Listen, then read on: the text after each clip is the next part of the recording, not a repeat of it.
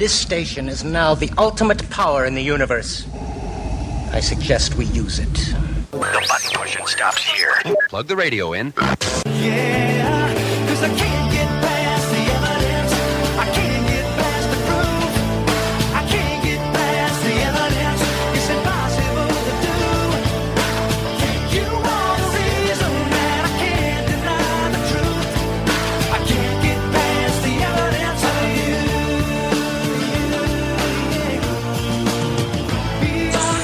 Welcome once again to Evidence for Faith, the voice of Ratio Christi.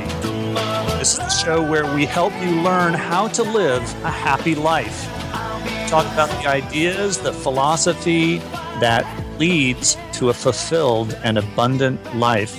Hello, I'm Keith Kendricks. Be sure and check us out on the web at evidenceforfaith.com. That's evidence, the number four, faith.com. We've got a great new Facebook page, thanks to Kirk. You can also find us on iTunes if you want to listen to podcasts. Also, check out the website ratiochristi.org. Well, we've got a couple of exciting news items. One of these is from New Scientist, and it's about some genetic evidence that is proving a story in the Bible to be true. About 3,000 years ago, the Bible tells us that the Queen of Sheba traveled from what is now Ethiopia to meet King Solomon in Israel. And according to this article in New Scientist, it says that a Luca Pagani, a scientist by the name of Luca Pagani of the Wellcome Trust Sanger Institute in Hinxton, UK, examined samples of Ethiopian genomes and noticed that some individuals had components of both African and non African lineages. Delving deeper, Pagani and his colleagues discovered that the non African genetic component had much more in common with people living in Syria and around the eastern Mediterranean than in the nearer Arabian Peninsula. What's more, the gene flow probably took place around 3,000 years ago. And they say that, there, that Ethiopian folklore tells of a child between Queen Sheba and King Solomon. The finding apparently is backed up by linguistic research, according to this article. It says, which shows that one of the four language families of Ethiopia migrated from the same region about 3,000 years ago. And Pagani says Middle Eastern language came to Ethiopia along the Middle Eastern genes. Close quote. So, very interesting evidence once again for the truth of Scripture. Just keeps coming from all areas of science, and that's one of the things we like to focus on on this show. Here's another interesting piece of information that I received recently. It says that an Oxford University study team announced last week that DNA and radiocarbon testing of bones found in a Bulgarian church in 2010 fit the profile of bones belonging to John the Baptist. It says tests proved that the bones likely belonged to a first century man of Middle Eastern descent, and the box they were contained in was inscribed with writings that mention John the Baptist and the date of his birth. So, again, more evidence. This has just been so much evidence coming out lately uh, about the truth of some of the characters and people mentioned in the New Testament. So here's more evidence. Well, we have an exciting guest today. Our listeners are going to be excited to hear from our guest. Our guest is Dr. Jason Lisle. And Dr. Lisle, welcome to Evidence for Faith. Well, thank you very much for having me on. Dr. Lisle is the director of research for the Institute for Creation Research, ICR. And uh, I have a bio here. I'll just read a, a, few things. He graduated summa cum laude from Ohio Wesleyan University, where he double majored in physics and astronomy and minored in mathematics. And he earned a master's degree and a PhD in astrophysics at the University of Colorado. So, Dr. Lisle, we're really pleased to have you on the show.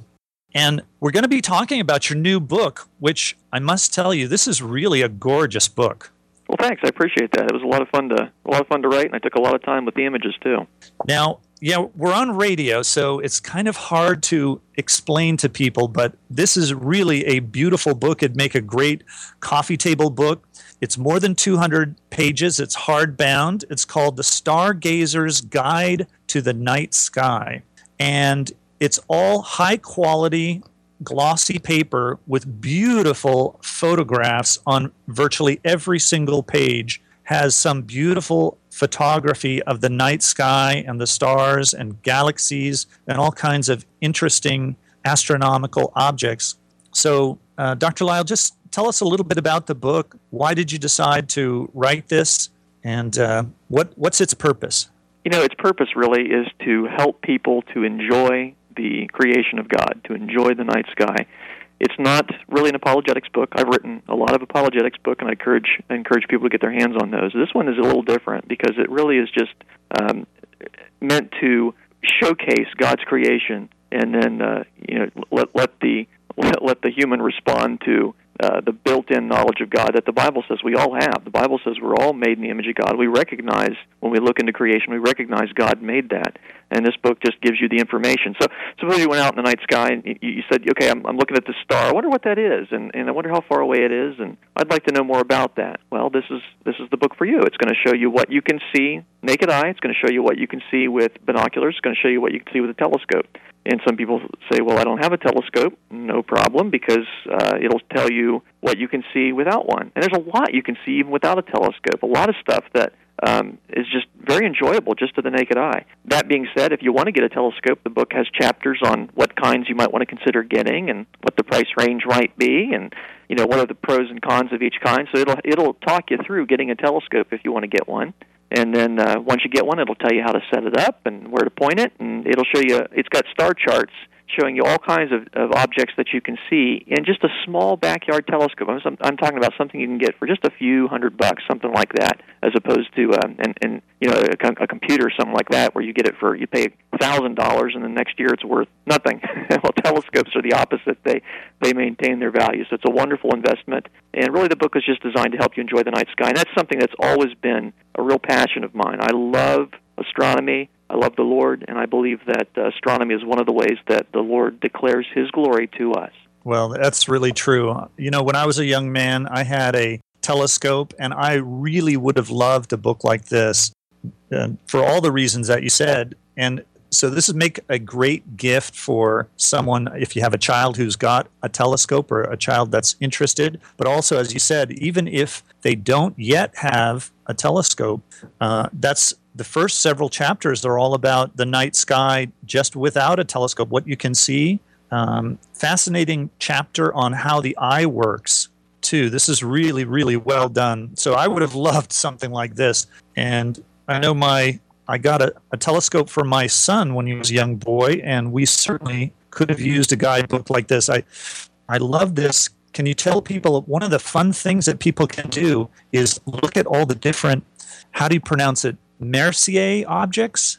Oh, uh, yeah, Messier, Messier objects. Messier, yeah. Okay. Th- those are um, uh, that's that's named after Charles Messier. He was a French astronomer, and he cataloged 110 objects that you can see in a small telescope that are what we call deep sky objects. And deep sky objects are basically anything that you cannot see with the naked eye. It requires a telescope, um, but uh, and, and anything that's not a star or not a planet. And so things like uh, star clusters that are too far away to be seen naked eye, things like um, nebulae, things like galaxies, and these turn out to be some of the most beautiful objects in the cosmos. And I really love the Messier uh, list because Charles Messier had a small telescope. And what that means is everything on the Messier list can be seen in a small telescope. You don't have to have a, a national observatory. I mean, a lot of times people will look through these wonderful Hubble images and they'll say, "Well, I'd like to see that in my backyard telescope." But you, some of them you, some of them you can, but some of them you can't. Some of them are way out of range. But the nice thing about the Messier list, it's a wonderful list to start with because every one of the objects in that list is relatively easy to find. Uh, you just don't need a lot of experience. And my book has a list of the most common Messier objects, the ones that I think are the most interesting that people will really enjoy. It's divided by time of year too, because the number of objects, or the the, the, the, the various objects you can see depends on the time of year. You see different you see a different night sky in the summer than you do in the winter, and it'll it'll it's divided by season, so you can see what uh, what you can see at various times a year. The first two chapters in the book really are about motions in the night sky and how to, in your head, figure out when things are going to be up. A lot of people don't realize how easy that is to do. You can figure out what uh, when what time the moon's going to rise tonight. You don't need a calculator. It's it's basic stuff that you can do in your head, and uh, it's very useful to figure out when things are going to be up. And then, as you mentioned, I have I do have a chapter on the eye, and the reason I put that in is because if you know how God has designed your eye, you will have a better experience because you can you, you'll know some things about how to get good and dark adapted and how to maintain good night vision and so on. Your your experience will be improved if you know a little bit about how your own eye works. And so I thought it was worth having a chapter on that. And it's kind of a neat design chapter too because it, it it's obvious the eye is not something that has evolved by chance. So Right. anyway, I'd hope that people would get the book. It's for all ages too, by the way. I think uh, adults could get it and enjoy it, and um, it's never too late. Well, I did enjoy it, and I uh, really made me wish I had it when I was a young boy. I remember having some star chart and it had these funny labels M13 and M81 and M this and M that, and all I knew was that a lot of those were galaxies, and those were the things that I wanted to see. So I remember trying to find M13. So it turns out that's Messier object number 13. That's right. Yeah, the M is for Messier, and uh, that's that's my favorite list. You'll find other lists too, like the NGC catalog and things like that. But the uh, the Messier list is my favorite because all those objects can be seen in a small telescope.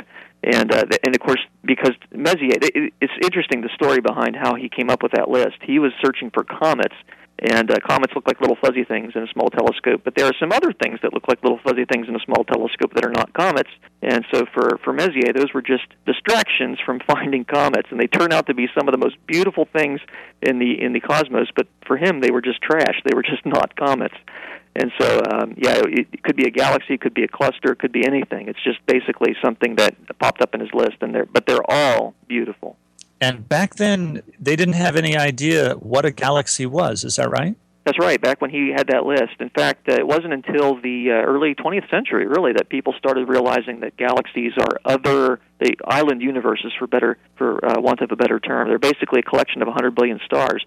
And we, we we know of our own galaxy. We've known of our own galaxy for quite some time. But when other galaxies were first discovered, people thought maybe they were small and close and within our galaxy. And so, in fact, in older textbooks, sometimes you'll see spiral galaxies classified as spiral nebulae because they thought maybe they were a nebula, like a um, uh, like the Orion Nebula, like a patch of gas.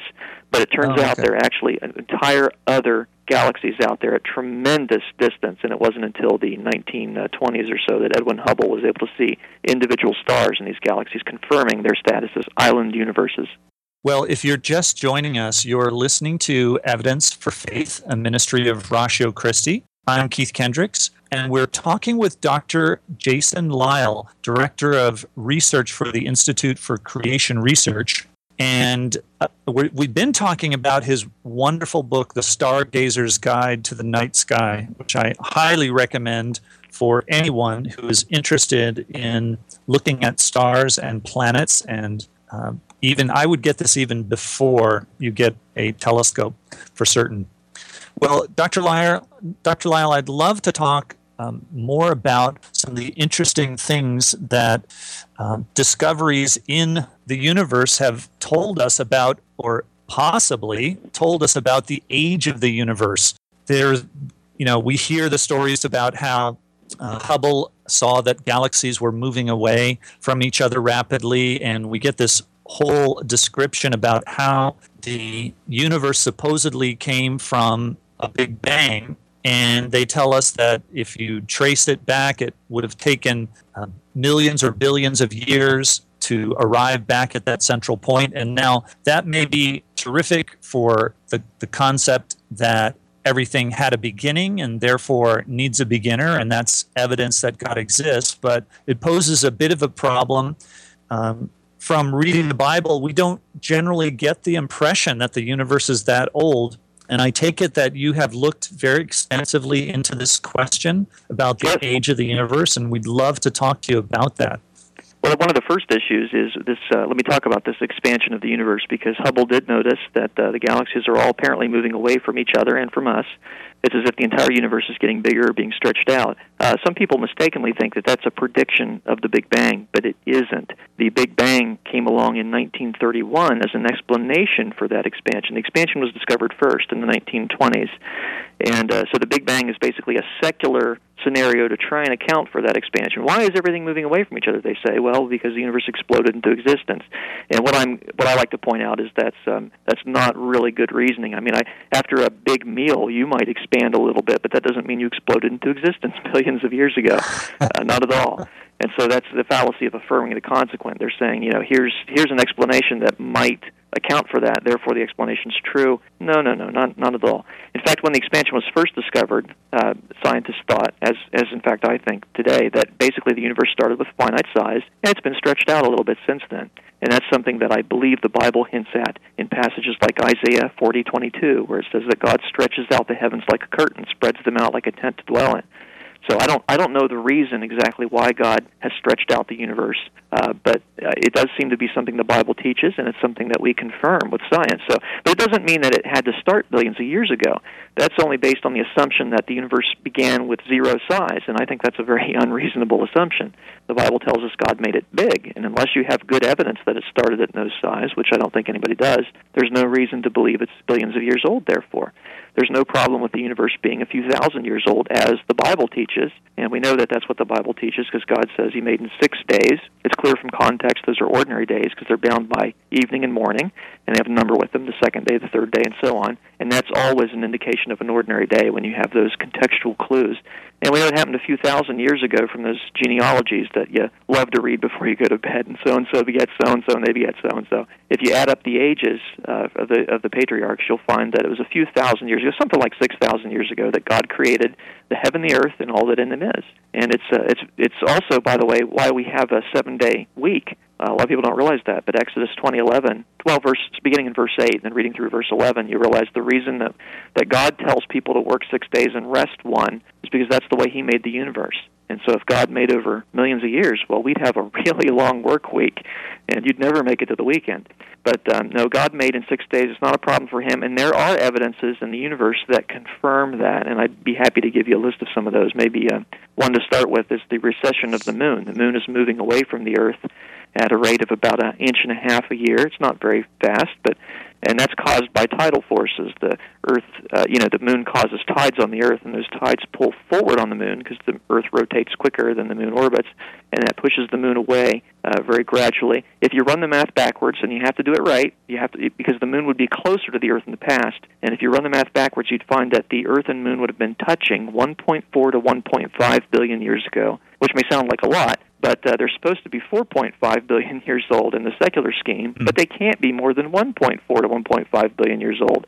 And if you run it back 6,000 years, you find that the moon was only 730 feet closer to the Earth, 730 feet. So it's not a problem for biblical creation, but it's a big problem if you believe in billions of years. And there are lots of evidences along those lines. Yeah, you know, when I first uh, became a Christian, I was so open I, because I realized that I had been lied to by atheists in the past. I had been told about evolution and uh, that God didn't exist. And when I was exposed to the evidence for the existence of God and the obviousness uh, that evolution could not occur in the way that people claimed that it did occur, I was very open to the evidence, I figured, well, you know, I've been lied to this much. Uh, maybe I've been lied to about the age of the Earth also. And so I was very open to the young Earth uh, paradigm, and I've studied it for many, many years. And it's very, very extensive, very a, a lot of really hard evidence, like this that you mentioned about the recession of the moon.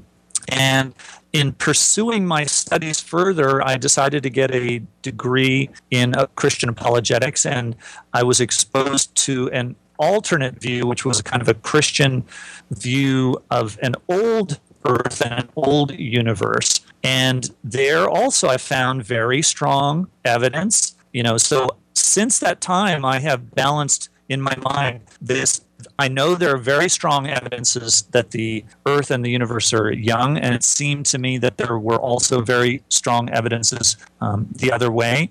And so, in my own mind, I just kind of left it open that uh, as a Christian, um, you know, we need to know that God exists. We need to know that the Bible is reliable, and we need to put our faith in Jesus Christ. And I put the age of the Earth as kind of on the uh, back burner but I also ran across a theory by Russell Humphreys that essentially took all of the Big Bang evidence and the you know long ages evidence and really explained it in a in a very what seemed like a, a very clear way. Is that where young Earth science is at these days? Are we are we still with the Russell Humphreys model? it's it, Russ is his model is still out there, and basically it is a young universe model. It's just it allows things to age in thousands of years more than you would expect, um, apart from these these sort of weird effects of space and time that Einstein discovered.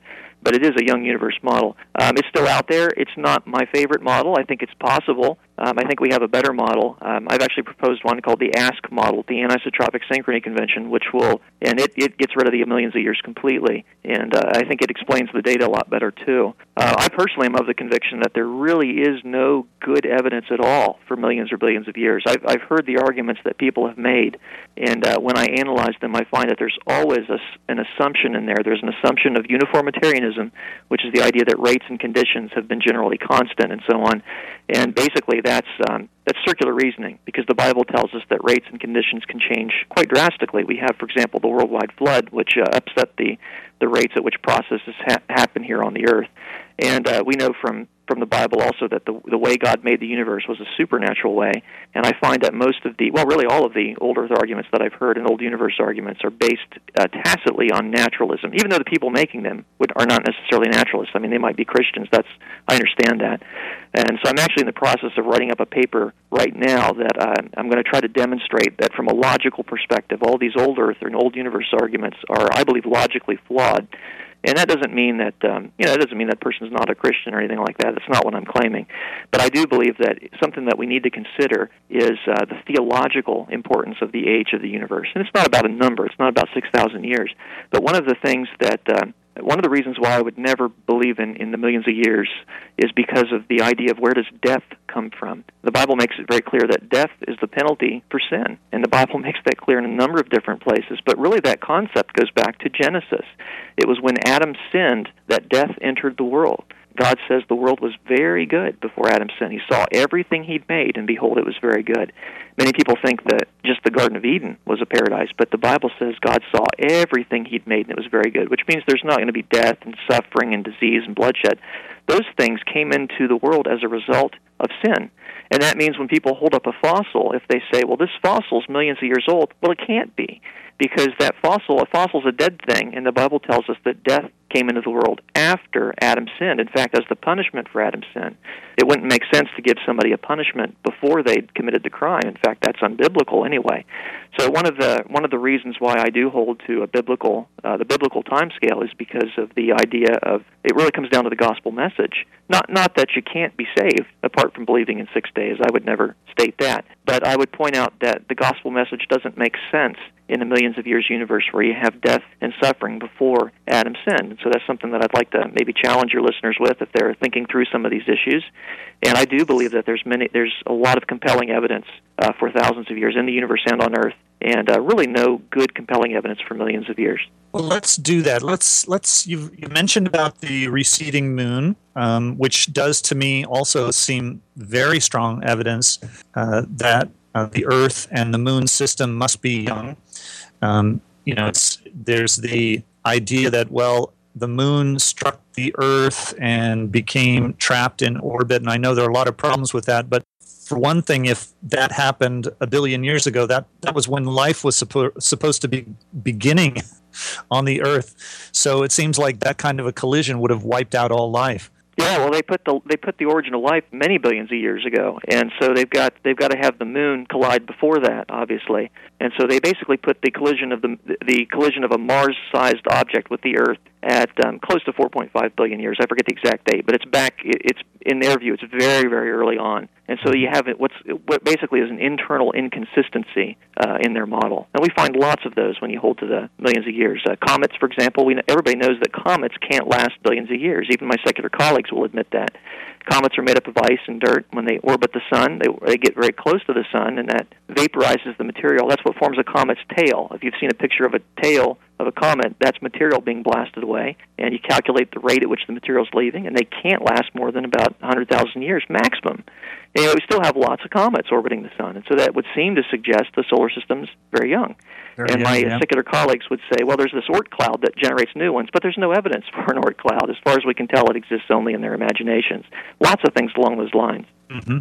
I know for myself the evidence for I know this isn't your area, but in geology, the evidence for the Noahic flood seemed so obvious to me after I became a Christian because I lived in an area where there were lots of uh, places where roads were cut through mountains and you could see the strata uh, all laid out there in front of you. You could see how razor sharp they were, and you it was obvious that they had all been laid down simultaneously, and that the idea that they would have been laid down and then millions of years would pass. Um, you know, there would be nothing to disturb anything, no roots. There were never any roots going through.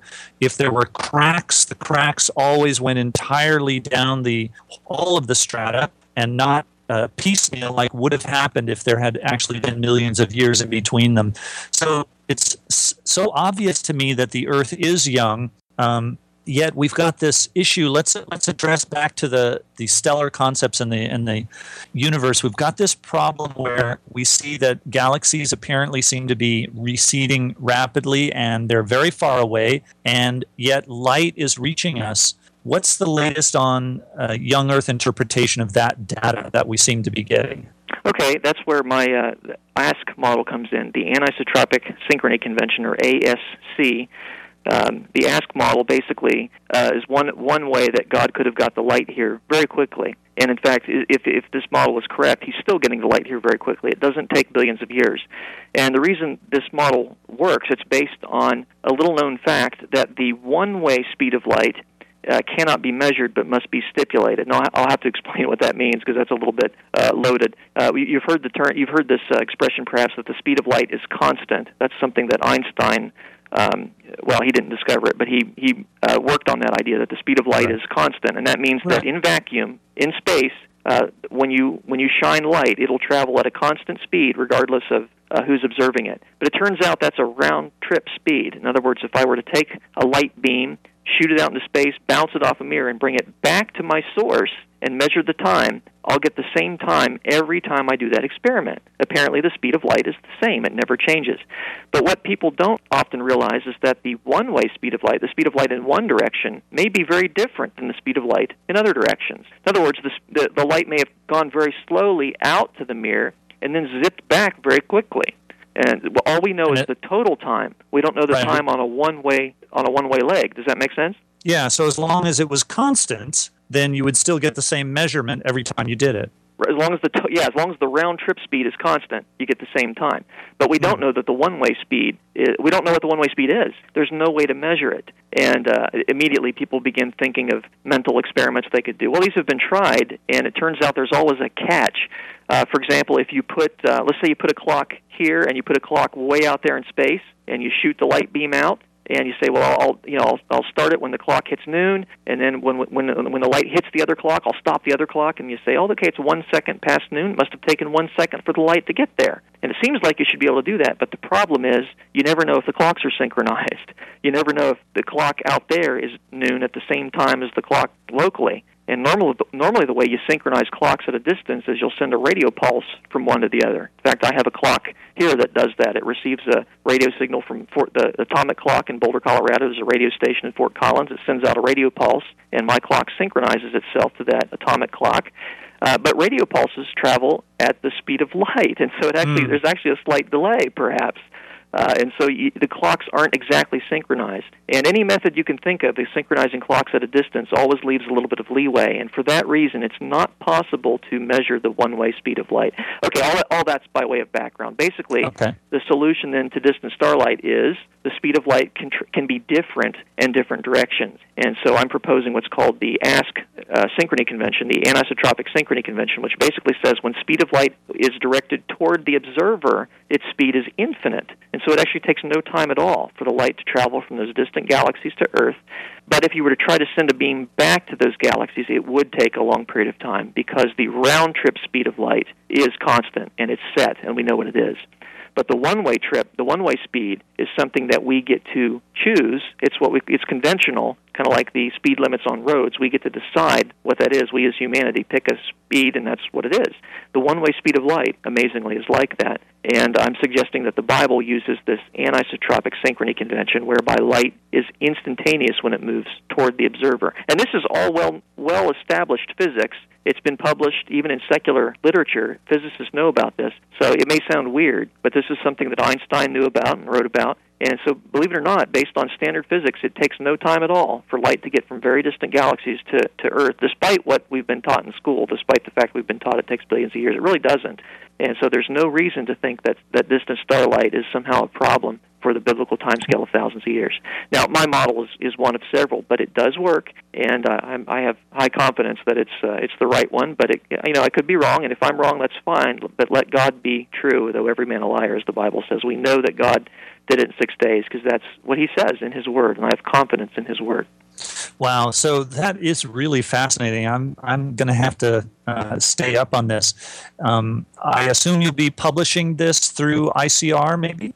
Yeah, I already published it. In fact, I was with uh, I was with a different minister. I was with Answers in Genesis at the time, and I've published this uh, in what's called the Answers Research Journal, which is on the Answers in Genesis website, and uh, it's called the, the Anisotropic Synchrony Convention. Or for that matter, if you just do a search for Lisle and distant starlight on the Answers in Genesis website, you'll get my article. And I also have a layman summary of it as well. So I have a I have a kind of a technical version and then a layman version, and I'd highly encourage people to read that. And I just done a uh, I've just done a DVD on the on the topic. Well, it's not out yet, but it, it'll be uh, available from the Institute for Creation Research. Wonderful. Well, if you're just joining us, you're listening to Evidence for Faith, a ministry of Ratio Christi. I'm Keith Kendricks, and we're speaking with Dr. Jason Lisle, Director of Research for the Institute for Creation Research. And we're talking about the universe, the age of the universe, and the speed of light. Dr. Lisle, um, address yourself to non Christians who are listening and who are interested, thinking about Christianity. Is this issue of the age of the earth all that important? Um, is the, the evidence for a young earth, uh, does that help to make Christianity more appealing because it, me- it means that the Bible is therefore uh, more reliable? What's your, what's your take on this importance of this issue for the non Christian? Yeah, you know, I think a, a lot of Christians are inclined to, to back off on the age of the earth because they think that'll be a stumbling block to non believers. Um, my experience has been that the opposite is true. My experience has been to just be honest and say, look, here's what the Christian worldview teaches. And I know that's not what you've been taught in school. I know that's what you've not, you've not been taught that in the secular media. But I would challenge non Christians that uh, unless they accept Christianity as their worldview, they cannot be completely rational. That is, any alternative to Christianity is ultimately self refuting and ultimately arbitrary. It cannot make sense of the universe in which we live. And uh, one, one real easy illustration of this, I think that's, that's pretty easy to everyone, is morality. Uh, for example, we, we all know that it's right, certain things are right and certain things are fundamentally wrong. And I would challenge people, what does that, how does that make sense in an evolutionary universe? You know that certain things are right and certain things are wrong. But if, if really the universe is just chance, and we're just chemical accidents, uh, how can there be a right and wrong, and who decides what it is? And they say, well, the majority of people decide right. And I say, well, if I could get the majority of people to agree that it's good to kill you, would that make it right? And they say, oh, well, no, I guess that, I guess that's not it. And uh, they say, well, there's just inborn feelings tell me what's right. And I say, well, if my inborn feelings tell me it's okay to kill you, would that make it right? And then they realize, well, that can't be it either. Uh, really, you can't make sense of what, what does right even mean in a chance universe. I mean, when when if we're just chemistry, there is no right and wrong. I mean, when baking soda reacts with vinegar and it fizzes up, and you, you don't say bad baking soda. You shouldn't have reacted with that vinegar. It's not like chemistry can do things that are immoral. Chemistry is just chemistry. It just does what it does. And so, if we're just chemical accidents, morality makes no sense. If, on the other hand, God made us in His image, as the Bible says in Genesis, and if if God's going to hold us accountable for our actions, then we have a very good reason to behave in a particular way. God will judge us based on our actions, and of course, ultimately on whether or not we've received His uh, His Son as Savior. Uh, but my point is, the Christian worldview can make sense of morality. We have a God who has the right to make the rules because He made us in His image, and He will hold us accountable for our actions. Morality is just one thing of many that only makes sense ultimately in the Christian worldview, but does not make sense in any alternative. Likewise, I, I very briefly, I'm not going to go into details, but I challenge um, my my unbelieving friends out there that logic itself, laws of logic, only make sense in a Christian worldview, and for that matter, even the nature of science, the, the idea that we expect the universe to be to behave itself and to operate in a consistent and rational way, that makes sense given that God upholds the universe by the word of His power, but not in light of just a chance universe where anything can happen anyway. So the very things that we take for granted, logic and morality and science, uh, only make sense in a Christian worldview, and ultimately only in a worldview uh, that's where the where the universe is young, actually, where God has made it a paradise, and where we ruined it by rebelling against that God. I think if you don't uh, if, if you just sort of leave out and say, well, yeah, you can add in the millions of years, it opens people up to the possibility that God is really a, an, an ogre who made things to, to suffer and to die and so on. And we need to explain to people, no, no, no. God made things perfect. We blew it by rebelling against Him, and God rightly punished us uh, for our sin. That's why we have death and suffering in the world. It's not God's fault. It's our fault and that way we can see. I, I as a, a young Earth creationist, really a biblical creationist, I can answer things like, why, you know, why do we have this this tragedy? You know, we, why do we have uh, disasters in the world? God has given us a little taste of what we asked for in Genesis, a life apart from Him, and that's mm-hmm. why we have death and suffering in the world. It comes from our sin. It's not because of God's um, original design. Well, let's make that case then. Let's uh, let's present some uh, more evidence than for the young Earth, for the young universe. You talked about the moon, the re- receding moon that shows that the Earth moon system must be very young. You talked about comets that are decaying away, and yet there are still comets there. They decay very rapidly, and so that shows that the solar system must be very young. Um, what else will help non believers see that the biblical description of a young universe, young solar system really is true? Sure. Well, we have, for example, the excess uh, internal heat of the uh, the giant planets, or at least three of them. Jupiter gives off more energy, more heat than it receives from the sun. In fact, it gives off about twice as much as it receives from the sun, which means it's constantly losing energy. And if you run through the math, if it were really 4.5 billion years old, it should have run out of energy by now. It's kind of like when you take a potato out of the microwave, you can feel it radiating that heat to space, but it won't do that forever because it loses energy and it, and it cools off. And with a potato, it doesn't take very long. Now, Jupiter is a much bigger potato, and so it takes a lot longer. It's not a problem for thousands of years. Probably wouldn't even be a problem for millions of years, but it is a problem if it's 4.5 billion years old. And it's even worse for the planet Neptune, which gives off 2.7 times as much energy as it receives from the sun. If it's billions of years old, it ought to have been an icicle by now. Why isn't it? Why is it still warm? These planets are still warm from their creation energy, and there's not really a good secular explanation for that. We could talk about the magnetic fields of the planets. For example, Earth has a magnetic field that causes your compass to point north, and that magnetic field is decaying with time. And we can measure that. And a lot of people say, no, it's oscillating. It's going back and forth and back and forth. No, no, no. It's, it's actually just a simple decay, and we can measure that. We've been able to measure it for the past century and a half. And that's what we'd expect. Electrical current causes magnetic fields, and electrical current runs down just like a battery. And so the Earth's magnetic field is decaying. If you run it back a few thousand years, it's not a problem. But if you run it back millions of years, not even billions, but millions of years, the magnetic field is so strong it ripped the iron out of your blood. And that's not good. So that tells you that the Earth cannot be that old. And it's similar with many of the other planets of the solar system. Jupiter, for example, Saturn, Uranus, and Neptune all have very strong magnetic fields, much stronger than the Earth's, in fact. And if they were really uh, billions of years old, they should be, they, their magnetic field should have decayed by now. Uh, Do we know colleague, whether their fields are decaying right now or not? We don't with the outer planets because we've only we only have the one measurement from the Voyager spacecraft, and they don't decay very quickly because they're bigger planets. But we do with the planet Mercury. Mercury, we've sent two spacecraft past it, one in the 1970s, and then one uh, much more recently, just a few years ago. And uh, believe it or not, Mercury's magnetic field has decayed since 1970. We can actually measure that based on those two two spacecraft, and so it, because it's a small planet, it decays kind of quickly like the Earth does and so it can't be even millions of years old. It's it's it's an indication that these planets are thousands of years old. In fact, my colleague uh, Russ Humphreys, whom you mentioned earlier, he's Yes. actually got a neat model for how God may have started the initial strength of the magnetic fields that allows him to calculate their current strength based on a decay of six thousand years. And he successfully predicted the magnetic field strengths of the planets Uranus and Neptune before they were measured by the Voyager spacecraft, and he was right on, and the secularists were way off because they were Yeah. assuming the planets are billions of years old, and so they got the wrong numbers. But Dr. Humphreys was right on, and he's right about Mercury too. He predicted that Mercury's magnetic field should should decay appreciably between 1970 and when uh, the Messenger spacecraft measured it. And he predicted that, and he was right on. So this is just an indication.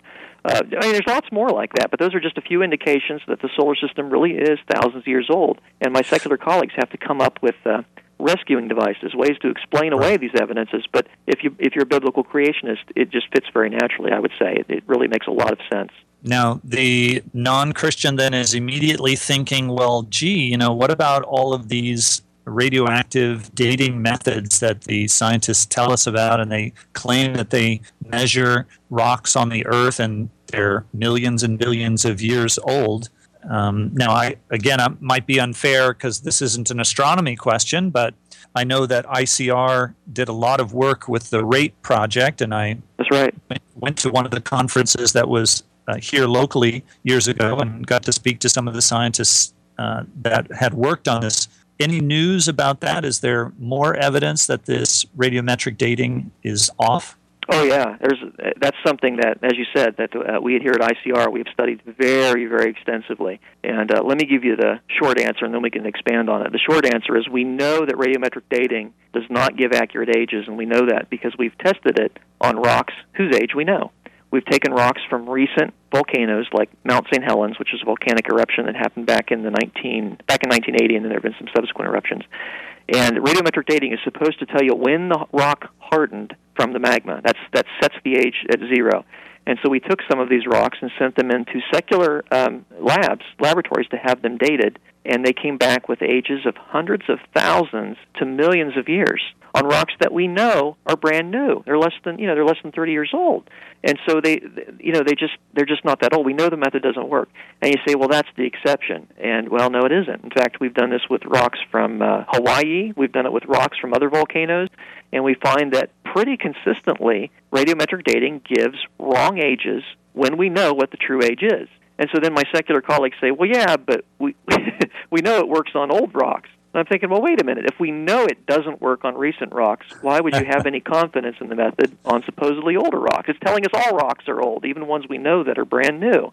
And so that's an indication that the method is very deeply flawed. Uh, now, occasionally it'll give the right answer. Occasionally you'll send in a, a rock that's brand new, and it'll give zero. Uh, sometimes it even gives a negative answer. Did you know that? You can actually have rocks Yeah. that hold, yeah, you can hold in your hand that, according to radiometric dating, have not formed yet. They won't form for another million years or so, which I think is very interesting. Some of the methods they use allow for negative answers. But uh, in any case, we know the method doesn't work because we've tested on, on rocks of known age. And if you want to know the details of, of why it doesn't work, well, that's what the RATE project was all about. So you can, I just, I just encourage your listeners, rather than get into a whole lot of details, to check check into our website at icr.org and do some some re- research on the RATE project. RATE, it's called RATE stands for radioisotopes and the age of the Earth. So I think they, they might have massaged the letters there just a little bit to get rate out of that. But in any case, that that was a detailed research project, and we we we now actually think we know the reasons why radiometric dating gives uh, wrong answers. And it turns out there's more than one reason. Uh, Just a very short summary. One of them is that um, uh, some some of what was thought to be parent or a daughter product is not in fact daughter product. So there's basically contamination in the rocks. And then secondly, we believe there's very compelling evidence that decay rates have been accelerated in the past. Uh, so we, we're, we're told that the rate at which radioactive decay happens is a constant, but we now know that that's false because we, it's been a, we've been able to speed it up by factors of uh, billions in laboratories. So we know it's at least possible, and there's good evidence that that in fact has happened in nature, perhaps during the creation week and or the flood year. So that might have even been the mechanism that God used to trigger the flood, because radioactivity produces heat, and you need a heat source to start the flood. That might have been a great way to do it. In any case, we know that it doesn't work because it's been tested on rocks of known age. That's the bottom line. All right. Well, uh, recently, I don't know if you saw the article. Um, there was a the Christian Research Journal uh, had an article about young Earth versus old Earth, and it was written from an old Earth perspective. And they kind of laid down the gauntlet uh, to the young Earthers, and they said, you know, look, we. They basically said, look, we'd love to join you. We'd love to um, believe that the Earth is young, but we simply can't because of the dating methods that show the Earth is old. And I think what they did is they looked at some uh, sedimentary varves, some layers um, that had been dated from the bottom of a lake, and then they looked at, I believe, uh, tree rings and the dating from tree rings, and then they showed this graph where um, those um, varves from the sediment and the tree ring um, corresponded, and yet gave ages of uh, tens of thousands of years uh, in the past. Is that familiar to you? This was just recently published. I haven't seen that specific article, but I'm, I'm very familiar with the topic. I'm familiar with the varves and uh, certainly with tree rings. Um, And well, tree rings they never were give. Yeah, they were saying that um, you might be able to, to knock down each individually, but it was the fact that, that they corresponded together, that they're totally different, um, you know, samples. One's tree rings and one's uh, sediment, and yet they correspond, and they both seem to give the same story. Um, Yeah, So I thought that was a it- it tough one. Again, I know as- this is uh, not an astrophysics question, but Sure, yeah. It turns out a lot of those things are not as independent as uh, people think. In fact, uh, Dr. Hebert is working on an article right now that's looking at uh, ice cores and sedimentation on the ocean floor, and they also try to correlate those, but they try to use them as if, well, look, these agree, but in fact, one has been used to calibrate the other. And so a lot of times there's Yes, they're not as there independent as people think. Uh, so that's something to keep in mind. Uh, with tree rings, tree rings never give more than the biblical age anyway, and uh, especially when you consider that tree rings, you can have more than one ring form per year. That's something that maybe people don't realize, but you can get multiple rings in a year, and you, you certainly don't get millions of years in tree rings. You don't get that. You get ages that are consistent with 6,000 years. They might be a little more than than what we'd expect be, because you can get more than one, one ring per year. So again, there are always assumptions that go into those things. There are always assumptions of of rates and uh, initial conditions and so on. And the interesting thing is there have been a lot of things like that that were used in the past that are not used anymore, uh, including a um, uh, well, tree, well, I was thinking of this um, specimen ridge at Yellowstone, where they have all these different alleged forests that one supposedly that formed on top of another, and so on. And you add them up, and you get more than six thousand years. There you go. Bible can't be right. But we now know that all those trees were deposited at the same time because their tree rings match. And so that that was that was all deposited in one catastrophe. It's not used anymore for millions of years because we now know it's consistent with the worldwide flood. And I would Yeah, just l- suggest. Go, ahead. Oh, well, I was just going to like you to expound on that, that we don't breeze through that too quickly because that's an incredibly strong argument.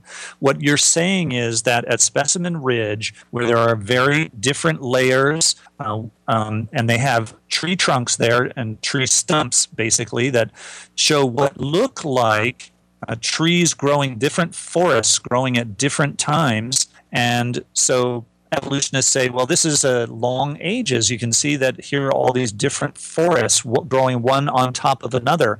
But in reality, it turns out that the trees have the same pattern of rings that would Right. not have happened. So thick rings, uh, thick and thin, thick and thin. If you look at the pattern, you see that all of those trees actually grew at the same time. That's right, and so it's an evidence really of catastrophe. And we now know how that happens, by the way, because when Mount St. Helens erupted, it produced that those same kind of conditions. It uprooted a bunch of trees that were all living at the same time, obviously, and uh, deposited them in Spirit Lake. And as they became waterlogged, uh, which would they would do it at different rates. Some would waterlog quicker than others. They would they would fall to the bottom of that lake and be covered with sediment at different rates, and so you'd end up with different layers of trees at different levels, which um, in the past would have been interpreted as taking you know thousands and thousands of years, but we now know it can happen in, in a single catastrophe.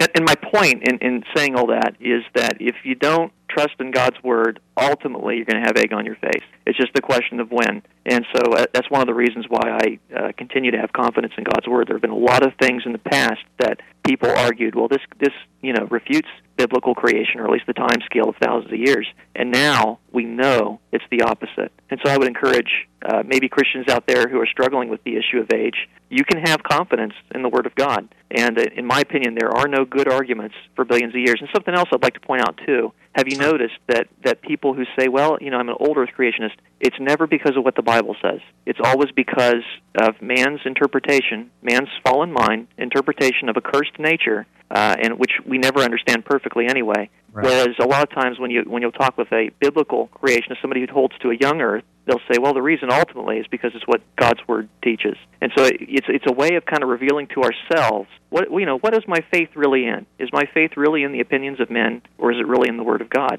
And I would challenge us all, myself included, to come up higher and to have more faith in what God has said in His Word. And ultimately, we will be vindicated if we take God at His word and let God be God. Wonderful. Well, we've been talking with Dr. Jason Lisle. Dr. Lisle, thank you so much for being a guest on Evidence for Faith. Well, my pleasure. Thank you very much for having me on. You've been listening to Evidence for Faith, the ministry of Ratio Christi. Send your comments or questions to email at evidenceforfaith.com. And please join us again next week for more reasons to believe. And always remember that the best reason for being a Christian is because it's true. That